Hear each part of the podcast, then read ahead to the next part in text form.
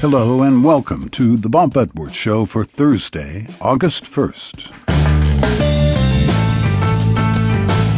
Since last year, the subject of rape in the military has received increased attention. A documentary film was nominated for an Oscar, and our radio documentary earned a Radio Journalism Award from the Robert F. Kennedy Center for Justice and Human Rights. Women were given the right to be hired into combat positions, and President Obama voiced support for survivors of sexual assault in the military but a major red flag was raised when the Pentagon reported the number of sexual assault cases jumped by 7,000 in just one year. Today I'll talk to the original tailhook whistleblower, the brother of a victim, and two Marine officers who were forced to leave the military after a vicious rape.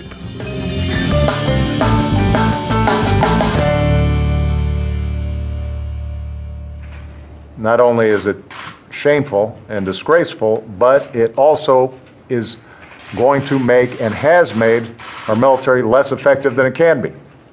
And as such, it is dangerous to our national security. So this is not a sideshow. This is not sort of a, a second order problem that we're experiencing. This is, uh, goes to the heart and the core of who we are. President Barack Obama addressing the issue of military sexual assault in May of this year. While there's been some progress for victims, there have been some significant insults as well in the past six months. One conviction was overturned by a commanding officer. And military recruiters have been accused of sexual assault, even of pushing recruits into prostitution. Based on the Pentagon's own statistics, the number of cases jumped almost 40% between 2011 and 2012, from 19,000 to 26,000. What's most distressing to people involved in these cases is that the problem is not a new one. An infamous case became news in 1992. The tailhook scandal happened when more than a hundred U.S. Navy and Marine Corps officers were accused of sexually assaulting 90 women and men in Las Vegas. My first guest today was the person who went public with that story.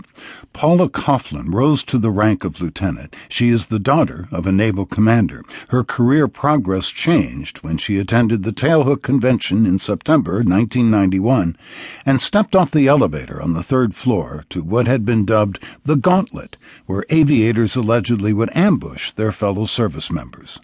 Coughlin subsequently was summoned to the offices of the Secretary of Defense and the President, but she lost her military career as a result.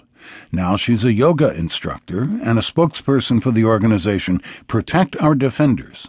That group supports a law proposed by Senator Kirsten Gillibrand.